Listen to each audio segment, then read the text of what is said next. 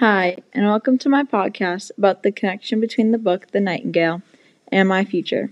In the book, Isabelle and Vianne made a huge difference in the war by helping those around them. This includes saving Jewish children from the Holocaust and leading fallen airmen to freedom. Like these two characters, I hope to persevere through the hard times, whether that be paying off my future college debt or adapting to a different culture by going to a college in a different country. I plan on having a career in business, a male dominated field. Like the characters in The Nightingale did, I will not let the fact that I'm a woman in a male dominated situation stop me from doing what I want to do. Similar to how Isabelle, Isabelle did not let the fact that she was a woman, wanting to do what was thought of as a man's job, stop her from making a difference in the war.